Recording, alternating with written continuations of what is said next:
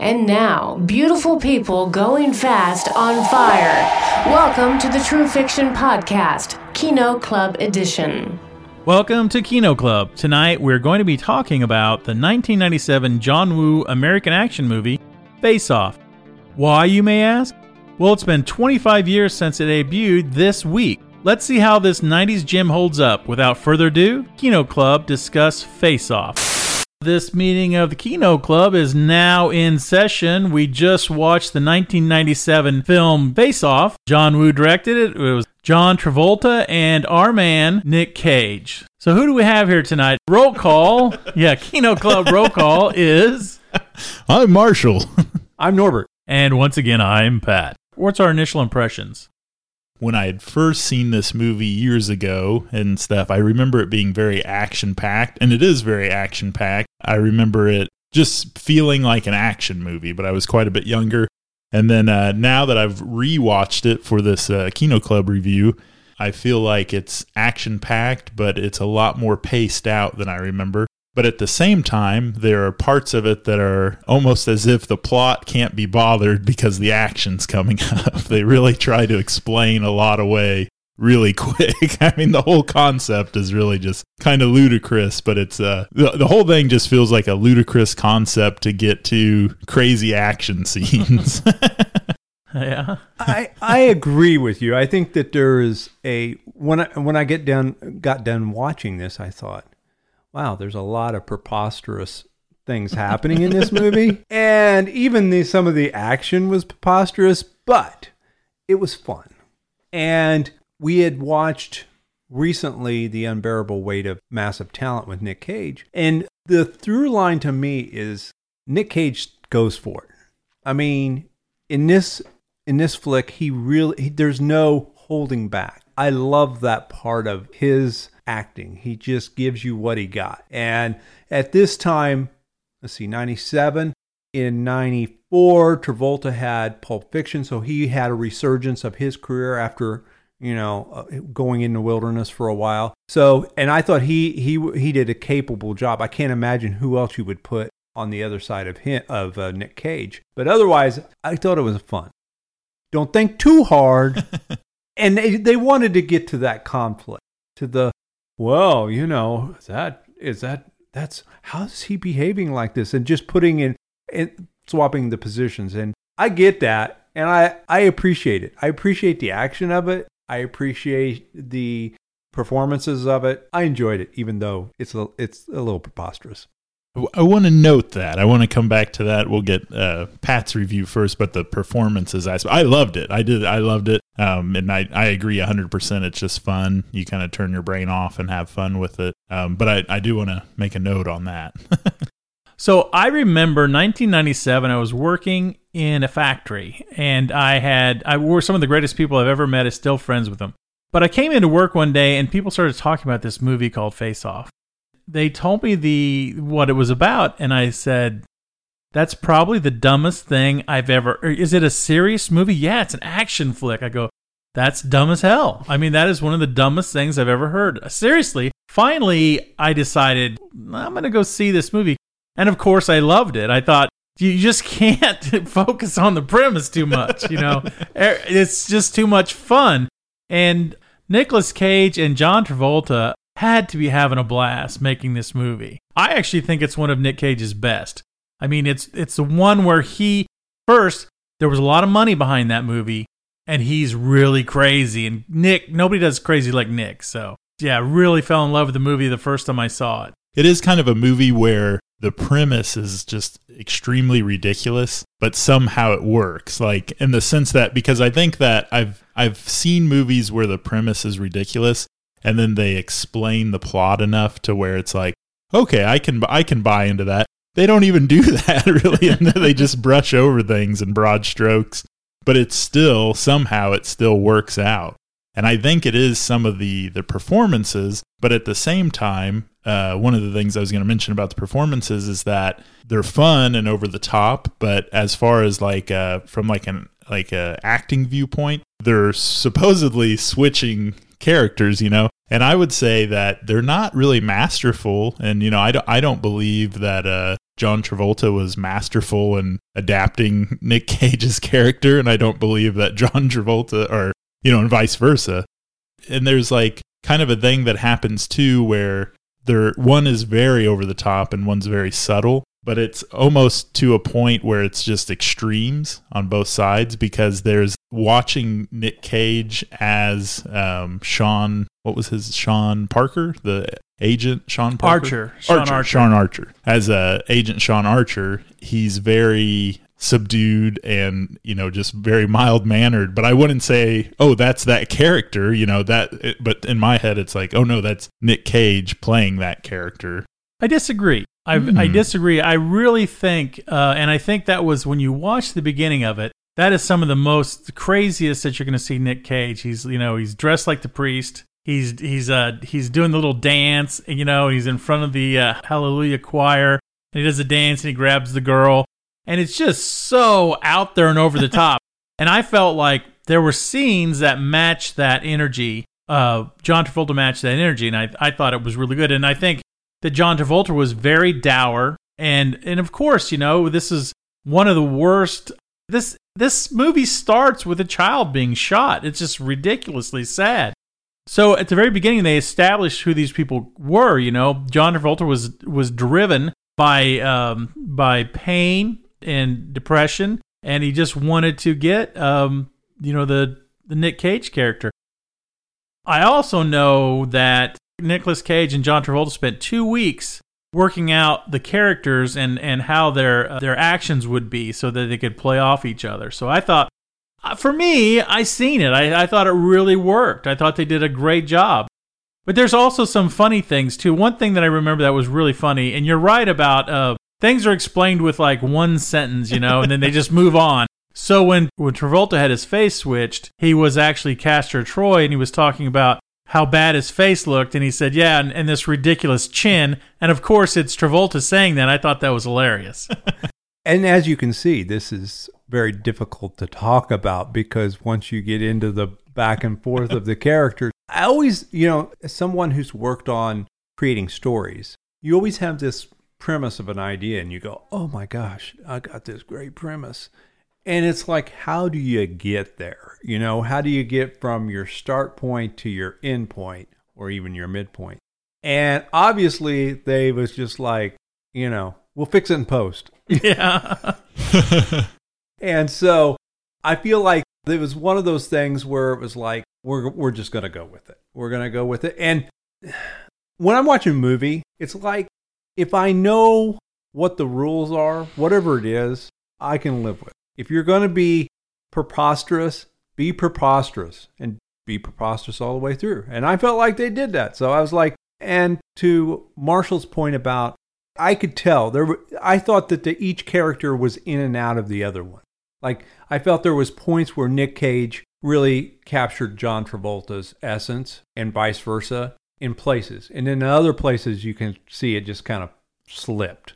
Yeah, I, I think kind of like where I'm coming from on it is that with the the caliber of actors that they are, it wasn't seamless. It was. I, I could see one. At least my my take was there were some parts where I went, yeah, I could buy. They was really zoned in, and in other places you're like, uh, I don't know.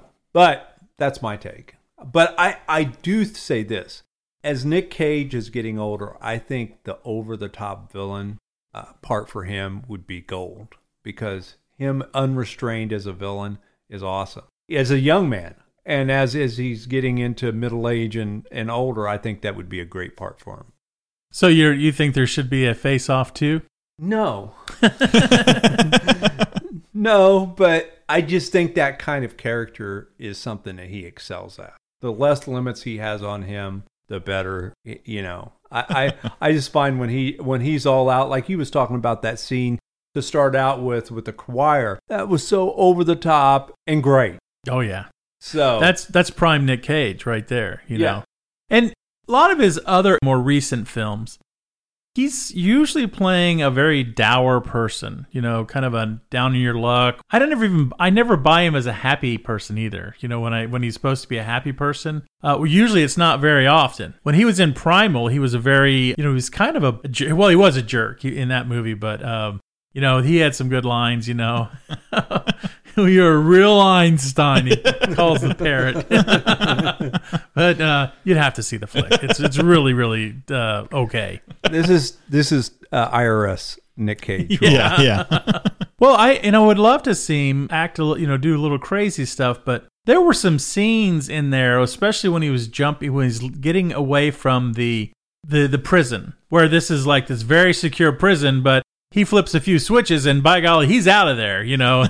And then he They don't jumps, have time for the plot. Yeah, you no. know, got to get to action. he jumps in the water, and then what did uh like if this was Seinfeld be and yada yada yada, he was back home. yeah, He swam to shore. yeah. Who needs to see that? Yeah, you don't need Yeah. to see that part. That's just filler. But uh, one of the things I thought about as I, as he was escaping, I was thinking, so why aren't there more prison breaks? If it's that easy in a supermax, well, you gotta believe in a regular prison, you could just get out at the drop of the hat. What was the? I guess, uh like what what type of person was Castor Troy? And I and I asked that because uh, I at first when I remembering back when I'd watched it, I thought he was like this international terrorist. But then, like his uh, the Nick Cassavetes character was kind of like this uh, kind of mobster playboy sort of sort of set up, and and he it made it seem like they had like a gang or something set up. So I couldn't really place on what his motivations were or why why they were gonna destroy the or where they were gonna was it nerve gas the uh, L.A. Convention Center the Yeah, I don't even think that was their deal. I think he was just a um, he was just a broker basically, and his his his brother Pollux was the mastermind behind the bomb. So I think I think he was just a broker. So I think he was just a dirtbag that did anything he could, and he was pretty high up there, you know, in, in money and uh, and dealing with some really wretched characters. That's what I got from it. that makes sense. There was a couple of points that they talked about during the film, which I don't know if Castor Troy is somewhat of a Joker character. There's a certain anarchist, like I just want to watch the world burn quality to him in terms of like wanting to set a bomb off in order to get as much attention to himself, you know, as deran- deranged people like to do is like they, they like to to have that kind of attention. But the other thing I thought about is after he again, this may have been shoehorned in afterwards, but him trying to get rid of faction other factions. He was going to use uh, being the FBI agent to clean out the competition. And oh I- yeah. And I remember, but then again, he was cleaning out his own crew, so maybe they weren't his part. So don't think about it too hard. I, I think one of one of the things that make this movie interesting and fun is the direction of John Woo, and I think. Trying to think, I think he was one of the earlier adopters of this kind of the slow moving operatic uh, movements of the camera and action. That was his jam. Yeah. And it influenced people afterwards. I remember one of the scenes with Castor Troy, Nick Cage's character, as he's walking near the uh, by the plane and the billowing of the coat. And I remember in the movie Hannibal that Ridley Scott directed, there was a similar willowing of the the cape that came in afterwards. I don't know remember exactly what year that movie came out, but I remember that scene. I was thinking, obviously that was an influ. I mean, his style of direction influenced. I think obviously what was it 98 or 99 when the Matrix came out, they took it to a different level, but there was a lot of technique that you didn't normally see in action movies. One of the things I thought about as well is whenever they was doing the action and they did sort of the slow-mo thing and they was playing the the operatic type music behind it to to change the feel of the action. And I thought that was interesting and different. And I don't remember before then seeing movies that had that kind of feel to it.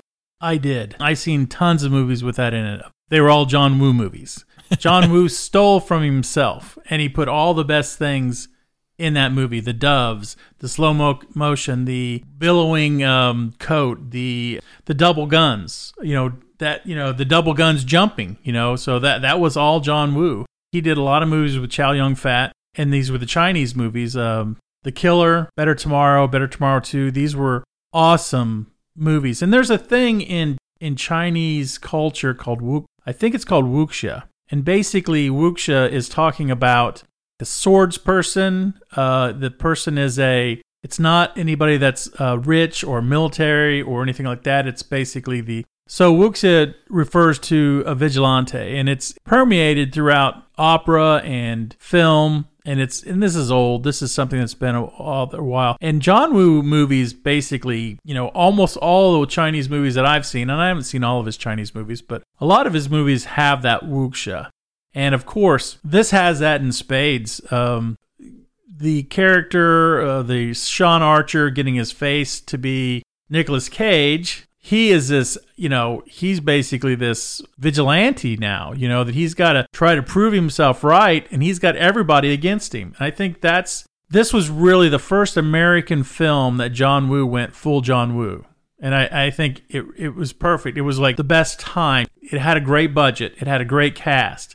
And and John Woo basically had enough he didn't write that he just directed it. So he had enough control to add all that stuff and i think people behind the movie wanted people to see what john woo was all about. I definitely think that if you took away the stylishness of this movie, the preposterousness of it would be even more visible and sort of the glossing over of how things actually happen. It feels like to me that the style of it is a huge component as to what makes this movie work in my mind. oh i agree and i, I want to uh, bring up something marshall said earlier too he said castor troy character uh, was a lot like Joker, and there was a there's he made these weird noises. There was a scene where he just kind of figured out that somebody took his face. You know, we all hate that when that happens, but he is he's doing this maniacal. He's making these weird sounds, and all of a sudden it becomes a laugh, and it's I mean it just felt like the Joker. You know, you really feel like there's going to be a you know Batman or somebody's going to come after this guy, and I I thought it was awesome. I love that part. I think Norbert said that. The thing about the Joker or Castor Troy being similar to Hey the man, Joker. can you just cool out a little bit? Does, does it really matter who said it? You know, that was a while back. I don't know. Sure, I'll take credit for what Norbert says. Did you say it was Joker? Yeah. Hey, so I, I cool. I agree. Good one, Norbert. I'm, I'm going to take that later. Uh, go ahead, take it. Why do I care? So I was thinking about what you were just saying about that scene. One of the things that I thought was interesting about it is how they held keeping the shot of him that you couldn't tell, even when you could tell, it wasn't super clear. And I thought that was a good move because you're like, what does he look like? What does he look like? What does he look like without his face? What does he look like? And I thought th- them holding that scene, holding that image back was a is a good play because then you're just the, the tension rises, and with his performance, the maniacal, it just amps up the the uh, the reveal. So That felt very like uh, something out of like a black and white 40s film, you know, where they don't show the face directly and it kind of builds that tension up and stuff. And I, I wonder if that was kind of an homage to something like that or, but um, there was something you'd said uh, that Pat that I was going to touch on. The Sure was uh, me. yeah, it might have been Norbert. The uh, I'll um, claim it since somebody's taking my stuff. Oh, the uh, you you talking about John Woo? A lot of times I associate a lot of action films with kind of this uh, you know run and gun and explosions and the the doves flying and stuff. But a lot of that is John Woo, you know, attributed to John Woo. And then I started thinking about that even more in the sense of action films and where we are today and where it went. And I I think pretty confidently I could say, and I wonder if you guys would agree that without John Woo, there wouldn't have been the Matrix that we have today. And I say that, and I know I say that because I think that's personally a uh, that was kind of a you know an awakening in film for me. But I also think publicly that was kind of an awakening for people, just the different camera styles and the action and kind of the run run and gun shooting style and I definitely believe that there was a. Now, if I don't know if it was they was influenced. Uh, the Wachowskis were influenced by Face Off or previous John Woo movies, but they definitely build upon styles that he made popular. Now, there's a couple things that as you wa look back and you watch, you go, huh? What the the whole diving to the side and not seeing what happens after they dive. You know, they're like completely on a on a horizontal as they're shooting, and then the next scene is they cut to them running away, and you're like, "Well, what happened? You jumped out of a plane, hor- you know, horizontally. What happens?" And the other trope that I thought has been so overused in action movies is the exploding behind the character running kind oh of yeah, feel. sure. And uh, to be honest, I think any action director, anytime they think, oh, this is a great idea, try to figure out something else.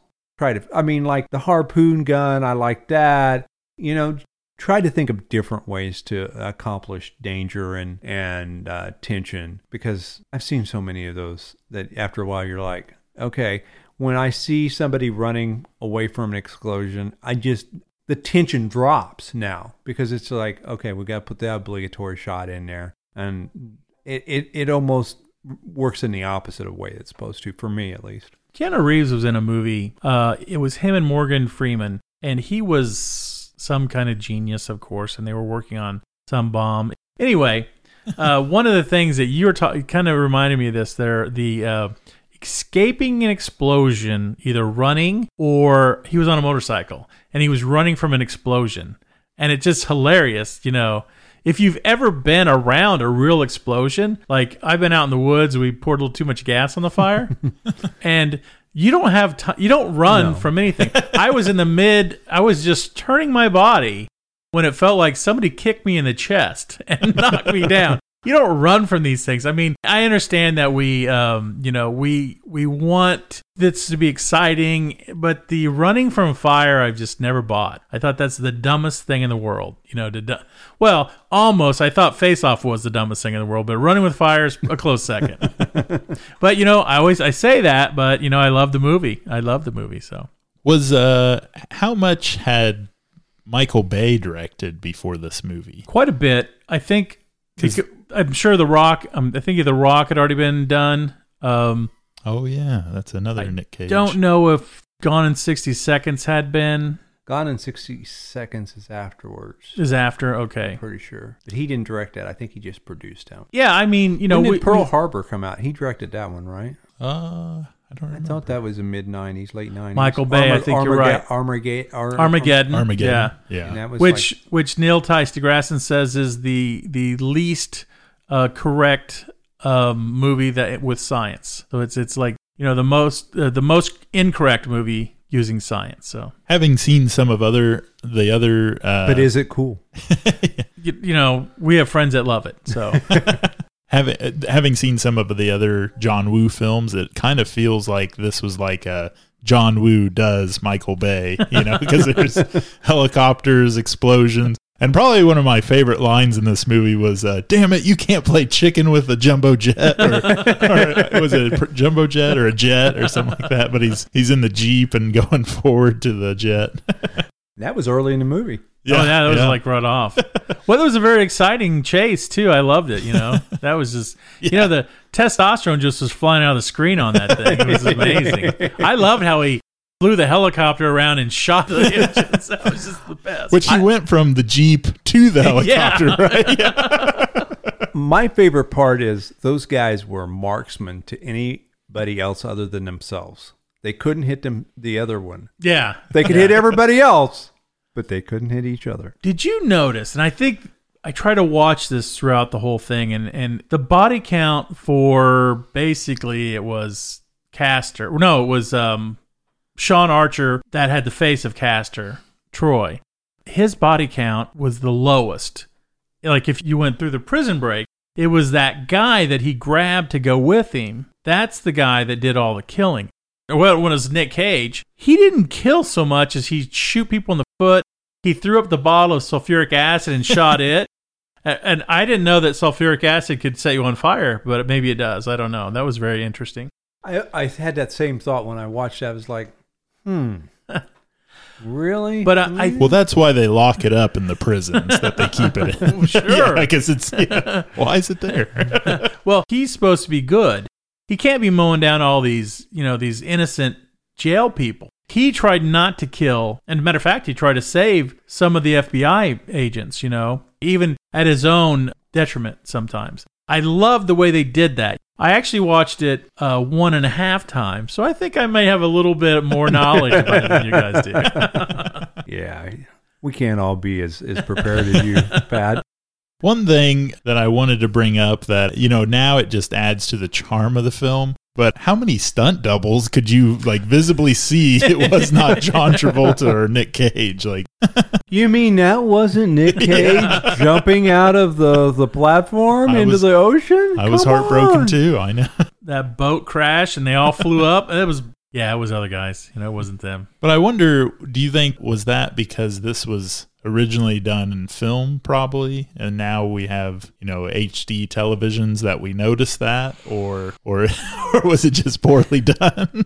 I don't know. That's a good question. I, I did think that these were some of the worst looking stunt doubles, although they put these stunt doubles through their paces. These guys got beat up. I felt that way about the the prosthetics too, or I guess like the the makeup. Like when they take the face off, it's obviously, well, you I mean you know it's a fake Nick Cage or John Travolta, What? but it it, it looked real, but it didn't look really like Nick Cage or John Travolta. It, you know, so it looked, uh, I think what you're trying to say is it looked 1997 real, yeah, but it absolutely didn't look like 2022 real.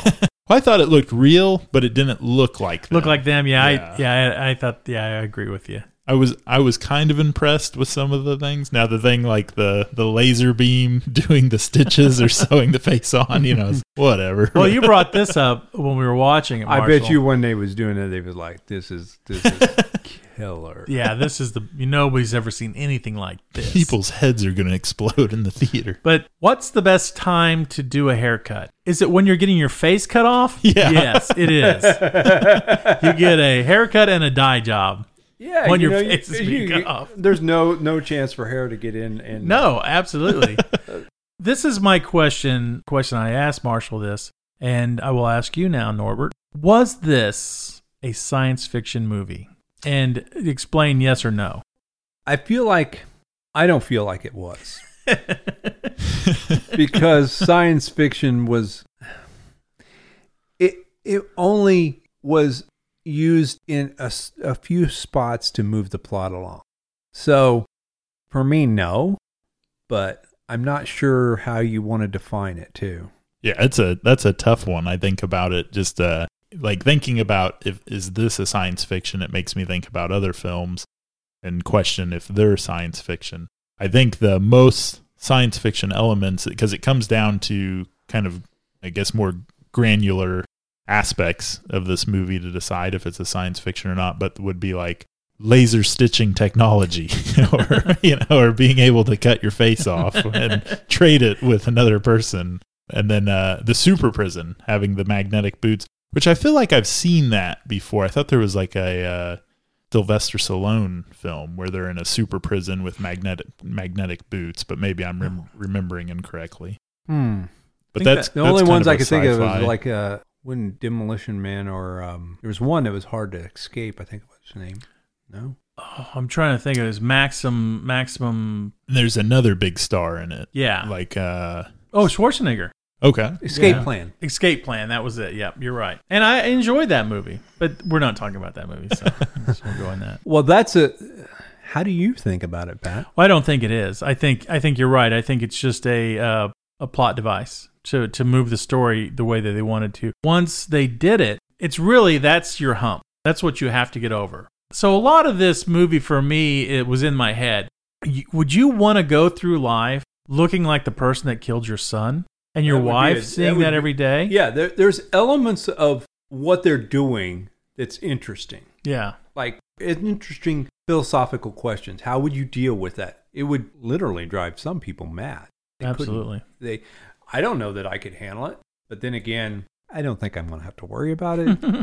That brings up a good point too. Is I think maybe one of my biggest gripes about the film is that there are interesting points that are brought up like that, but I don't think they're really ever explored. But I mean, but at the same time, I'm not mad about that because everything else was kind of pushed along in the plot to get to the action or broad strokes. But when you think about it, like ultimately, when they swap places, all they did was improve each other's lives outside of trying to kill each other because he he made a better connection with his daughter at first than Sean Archer originally was, and then uh, brought Spice back to you know his his marriage or you know kind of a spark back, and then what? Are you serious? yeah. Well, no, I'm saying what I'm saying is that they they bettered each, and then and then Yeah. uh, hold on, hold on, and then the the other guy, well, or uh, Sean Archer as Castor Troy created a better relationship with his son and his uh, son and I guess girlfriend. Oh, his girlfriend that, that Yeah. yeah. ended up. but what it. I'm Yeah. but what I'm saying is that they they like so they did that. They helped each other but there wasn't ever like a struggle of identity. Like there could have been something where like you know like Sean Archer as Castor Troy you know has to go really dark like kill somebody you know and then is like is this who I am? You know am I becoming who who I've hated? But there wasn't any of that. There wasn't any of that kind of like uh Self reflection. yeah self-reflection or metaphors or irony even you know to i mean there was to a certain extent but it it really didn't go in depth they just they did like at first they kind of it was like things got better like it was like a like they swapped sides you know the, so Well, it's like this. What was it like the reality shows where they swapped? Uh, wife swap. yeah, yeah, wife swap but there wasn't anything i i guess like before it's time. It just uh there was a time where things were getting better as them swapped in place though the people around them were i know that's that's dark that's horrible but the Yeah, it is But because but think about it. His like his daughter was happier because she didn't know he he wanted to have sex with her. she seen this as being a dad, be getting closer to. He was basically wanting to. I'm not saying it's a good thing. You Not- were saying that. No, it improved. Improve the relationship Improve is good. until it didn't. But what I'm saying and is who like, wouldn't want to be uh, married to Castor Troy? I mean, come on. But I guess like why why even show that aspect though? You know what I mean? Like why even show that like you know like oh this is the the pepiness step that Sean Archer was missing and the people around him are happier because of it. And it's like well, that's kind of morose because this is gonna, you know, he's really a killer, and, and like you said, he wants to have sex with his daughter, and then Which it really, I mean, it isn't his daughter, but it's Yeah. his, his daughter's dad's body. So yeah, yeah, that he wanted to use to have sex with. and then the Wow.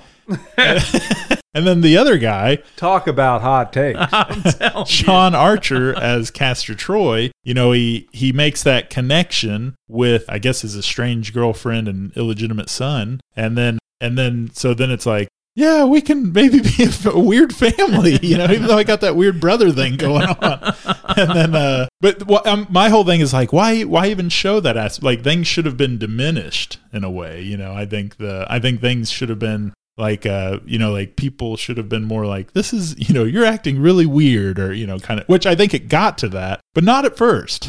Oh no you know i mean well it was actually the first night that castor troy went home to archer's wife and had sex with her and he did for a couple weeks and she was really happy about that. So maybe that's a good thing. I don't know i'm not saying that's a good thing. That's what happened though. You I'm- did say it was an improvement. Hold on. No no. But i'm saying that i'm not saying like watching that as a spectator that's a good thing. I'm saying that i'm saying that the, the characters the characters Here comes un- the qualifiers.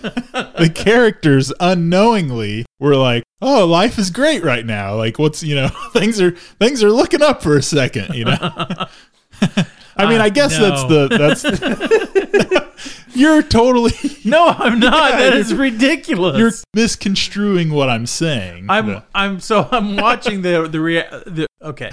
I'm looking at the reality of what was actually happening. Just because somebody's smiling, oh my dad, you know he he gave me a little pat on No, the but butt. I'm- oh, you know what he meant by that? Really? you really want to know what he meant? But I'm not saying I'm not saying like, yeah, that's great.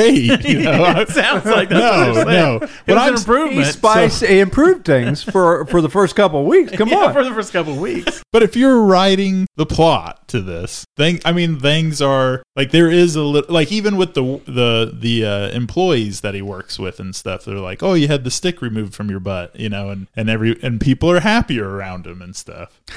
Until they die. until they die. Yeah, Yeah, until- they all died. So I think I think that's for me. That's the takeaway. You know what we're looking at is we're seeing. To me, that was all creepy. So it was. It had nothing for me. It, I, I didn't go, "Hey, they're getting along. That's awesome."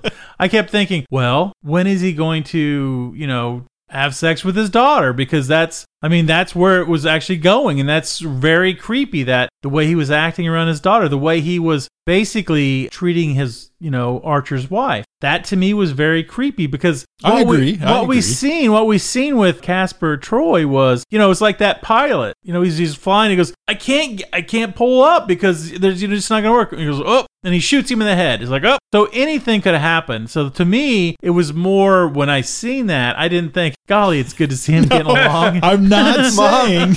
I'm not saying daddy that. daughter time. so so maybe maybe what you're getting to a point is uh, morally evil can be fun, but it can kill you in the end. You're. St- I think you guys are still misunderstanding. What I don't I'm know if I want to understand, just to be honest. You're saying The that's what they're, they're that's w- the the direction that the story took. Not necess- necessarily that you agree with it, but that's what you felt. That's the vibe you yeah. got from. Well, I think of it like this, right? Is like so there was a time, there was a time, regardless of how the the spectator felt, that these characters were like, "Hey, this guy's this guy's cool now. I'm I'm liking this connection with this guy." And uh, who knows what happened or how he changed and stuff. Which I agree, you know, to the spectator, that's very creepy. But I think that could have been portrayed in a way that w- it was diminishing relationships instead of there being some sort of like perceived benefit from the characters. I Like did- I, like I think the whole thing with the why why have the connection at all with the the daughter and then he and then the other thing too is like so he he takes the boyfriend out of the car and beats him up and there's that like he's protective of this of this daughter now you know and that's like that's like okay so so does that mean when Castor Troy goes away then Sean Parker comes back that he Archer. Archer. Sean Archer thank you he wouldn't have the, Absolutely not. I, the th- I skill really, set to I, protect his daughter No, because I mean, you Sean Archer was a very um, physical fighter. We've seen that in the prison. We've seen that a lot in this movie. I think kind of the same thing would have happened if it was actually Sean Archer that seen what was going on with his daughter and that and you know that kid from the 70s show. I think that yeah, he would have done pretty close to the same thing. Well, and and you could look at it too, if since we're trying to go into this mindset. so Castor Troy looks at the the, Need the a boy after this. the boy hitting on on his daughter because he views her as a potential conquest. yeah. And And property. yeah. Hmm. And so not don't- only I don't that, if- I but don't think and it's also that's a way true. for him I think to you guys are taking it way dark.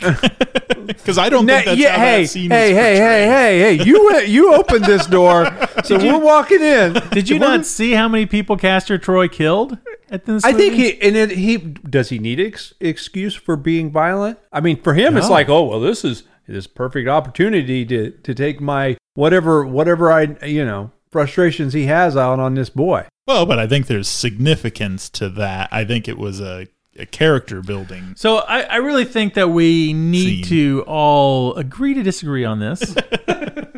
I, I want to bring up another point if I can. And this is why I brought up earlier I talked to, and it was you, Norbert, that we talked about a sequel. I, I mentioned maybe you think there should be a well, there should have been a sequel. Did you notice when they got in the ambulance? I thought the John Travolta character, which was actually Cas, uh, Castor Troy, I thought he was dead with the, the harpoon. But when he put him in the put him in the uh, ambulance, he put him right next to the Nick Cage guy, and he didn't have like when usually when you have a dead person in an ambulance or a dead person anywhere, they have a the the, uh, the sheets over you. The sheet wasn't over him, so I was wondering, did was he still alive? I wondered about that. I wonder if there was if they did that. If they have the techni- uh, technology to switch people, they have a technology to basically bring him back from the dead. I would imagine. In that, if you need that plot device in the, in the face-off world, you got it. Well, I mean, I think, I but uh, but if you were watching that movie, you could say, "Oh, this may not be over." Right. And even though we had the Walters Institute or whatever it was that had all that funky science going on, or science, I, that makes me giggle just to say that about this movie. But um, was there another group that could do this face? I mean, he got his face back on. You know, he got he. You know, Travolta got his. I think- Sean Archer got his face back on. They said they called top doctors from DC. Yeah, yeah. Well, that's where they keep all the top. yeah, yeah, of course. That's where, yeah. And I, I liked we I discussed this with Pat, but I think that when he comes home and there's the reveal when he walks through the door, there should have been a scar or like a droopy eye, you know. And then the explanation is you can't flip flop, you know, you can't back forth, back forth, you know. It's it's not an exact science. I mean, we cut your But they got the doing this. top docs from DC, Yeah. so Yeah, that's true. Yeah, these weren't top docs from Arkansas, or you know, this was just like the top docs from DC. So or Terre Haute. or Terre Haute, yeah. So nothing against Arkansas. I think it's a probably a lovely state. So I think we beat the crap out of this one so far. Um, This is probably a deeper dive than it deserved. yeah. Definitely in some directions. I'm going to agree with you. Yeah. So, what are our thoughts now post our discussion? Overall i it was a little more plotting than i remembered but i love this film and uh, i think it's great. It's uh, something I, I look forward to rewatching down the road just as you know kind of a nostalgic piece and uh, also just having nick cage as one of my favorite actors and the the plot and the premise is completely over the top and it just in so many ways this movie shouldn't work but i think because of the performances of travolta and nick cage it, it worked out wonderfully I think post one of the things that I was taking away thinking about our discussion is that the movie is more flawed in many ways, but it also has it hints at some deeper things that it never really gets to. And I think for me, the movie's not a great movie, but it's a fun movie with great visual style and over the top performances by Nick Cage particularly and John Travolta.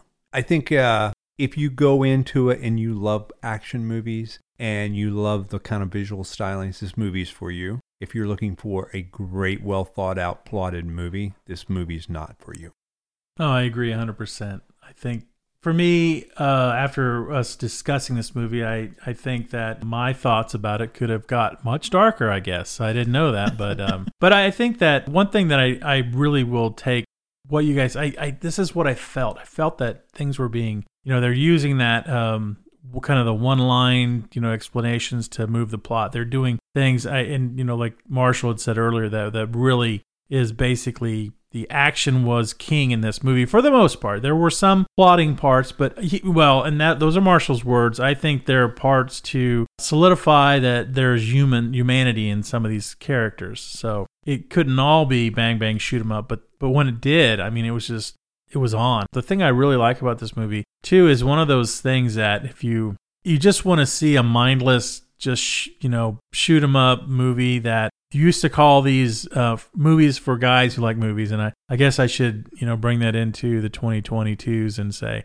movies for people who like movies you know it's an amazing movie because i think that travolta and cage were at the top of their game during this flick so I think one addendum to that is, as we discussed, I think this was a movie that influenced action movies post. Uh, and John Woo's maybe his earlier movies were also influential to movies that came after it. And so I think from that st- standpoint, it definitely is a a good John Woo movie. If you want to see John Woo movie and the stylings that he brought to action, then this is a good movie to watch. no i would agree yeah, Yeah. I think that's something I took away from our discussion was how critical of a role John Woo's films have played in either influencing other action films or kind of paving paving the way for action film style. Absolutely. Absolutely. Now it makes me want to go back and watch A Better Tomorrow, which I, I love. Then they actually remade that movie, which is, is the remake is pretty good as well. Are we all in agreement? This needs to be. I don't. I don't want to see a uh, a remake, but I think this deserves a sequel. We still have Nick. We still have John. I'd like to see a sequel to this. I uh, I did want to yeah kind of explore that. I know we're running close on time, but the there are a lot of areas that could be explored with a sequel. The like you had mentioned, you know, we really don't know if uh, Castor Troy is dead. They kind of left that ambiguous, and and that was you know the whole crux of the plot that he came back alive from his coma. You know, was that that was ambiguous. So that that really leaves it wide open for a possible sequel. And then also the the thought of you know Castor Troy maybe paid people off to put Sean Archer back in prison, and it's not really Sean Archer going home. You know, Oh, it's interesting. Yeah, we could go a lot of different ways. Or, or even, yeah, you could even, Sean Archer could be past, and Nick Cage comes back and he tries to take revenge on the son, who is really his son, the Castor Troy character. It's interesting. I kept thinking that when that kid grew with uh, Sean Archer, every now and then, you know, he would look at that kid and see, you know, Castor Troy and just smack the crap out of him. but I don't think that happened. I'm sure they lived happily ever after. I thought when they brought him in, they go, he was going to go, and you know what else? We're just going to call him Mike. yeah, that's what I thought too. that was his, you know, the son that died, his name. He's like, you guys cool with that? All right. We're going to call you New Mike. Well, I feel better. You like baseball? You know you do. Uh, very good. Well, I think we'll call this meeting of the Kino Club adjourned. This has been a lot of fun talking about this flick. I, I'm, I'm glad we, you know, I'm glad it fell on the 25th anniversary of the the film so that we actually watched it because I really enjoyed it. I really enjoyed watching this again. It was a lot of fun. All right, let's all have a good night. Uh, talk to you guys later. Bye. Thanks for hanging out with us on the True Fiction Podcast. If you like what you've heard, please visit us at Facebook. You can also leave us a review on iTunes or through your favorite podcast app. Until next time, stay true and stay creative. You're too late.